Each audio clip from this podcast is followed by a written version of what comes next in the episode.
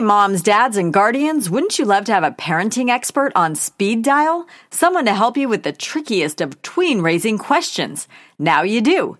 There's a brand new parenting podcast in the Starglow family that takes calls from listeners. It's called Parenting and You with Dr. Shefali. Dr. Shefali is a clinical psychologist, New York Times bestselling author, and also one of Oprah's favorite parenting experts. In each episode, the doctor will have one on one conversations with parents like you and help them navigate everyday parenting challenges. Follow and listen to Parenting and You with Dr. Shefali on Apple Podcasts or wherever you listen to podcasts. And if you already tune in to Kid News on Starglow Plus, you'll get the good doctor ad free. Happy listening!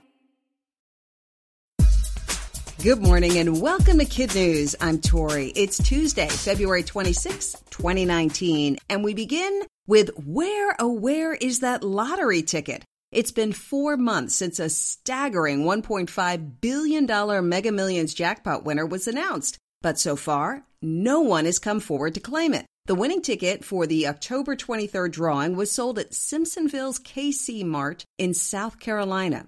That leaves only two more months until the six month deadline hits, and the winner would lose their chance to get the prize. If the jackpot is not claimed by the end of April, the money goes back to all the states that take part in the Mega Millions drawing and is divided up based on ticket sales.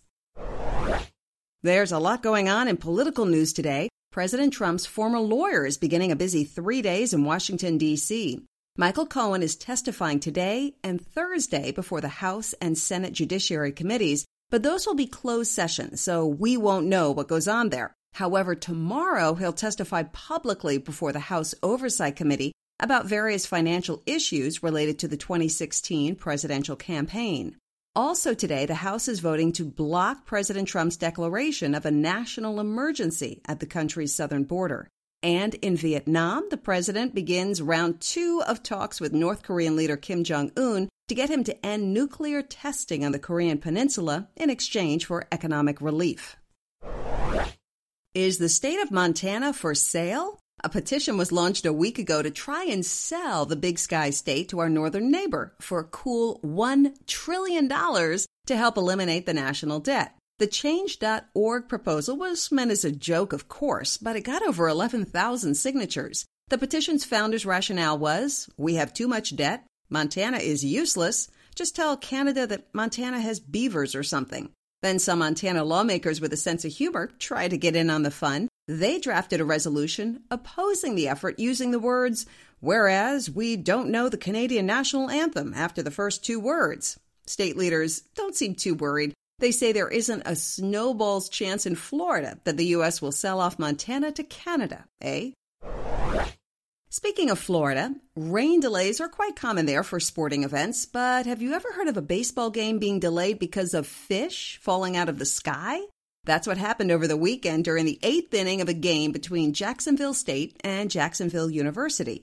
An osprey flying over the stadium with a fish in its claws was harassed by a bald eagle. That caused the osprey to drop its prey into the grass in shallow right field.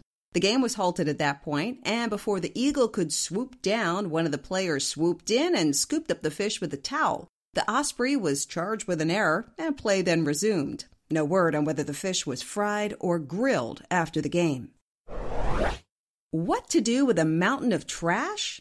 Turn it into a mountain of fun. That's what the folks in Copenhagen have done. A waste treatment plant just outside the Danish city is housed in a futuristic looking building with a steep sloping roof covered in a slick green material that can actually be used for skiing. It's part of the city's ambition to become the world's first carbon neutral capital and build a plant that local residents are happy to have in their neighborhood. And while those who have tried the skiing experience say it's not exactly like the real thing, it still beats having to travel up to 10 hours to an actual ski mountain. And that's it for Kid News. Now, the Kid News quiz. When is the deadline for the winner of a $1.5 billion lottery ticket to come forward and claim the prize?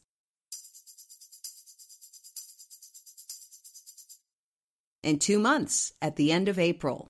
Why is there a petition to sell Montana to Canada?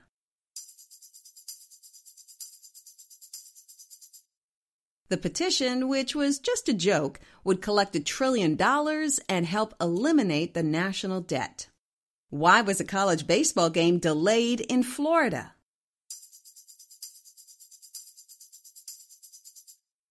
Because an osprey dropped a fish onto the field. What are citizens of Copenhagen doing with a mountain of trash?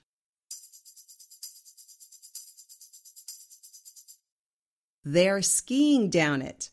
And in One for the Road, some fun facts about Denmark. Danes really like pickled herring and eat salty licorice with a cold glass of milk. The UN World Happiness Report has rated Danes as the happiest people on earth two years in a row. The Danish language has no word for please, and with no mountains in Denmark, there's no real skiing, but there's also no biking uphill. So 50% of Copenhageners pedal to work every day, rain or shine. Thanks for listening. Kids and parents, our new Kid News Club page is up on our website. Sign up for your chance for Kid News swag and shoutouts. And we hope you tune back in for more Kid News tomorrow morning.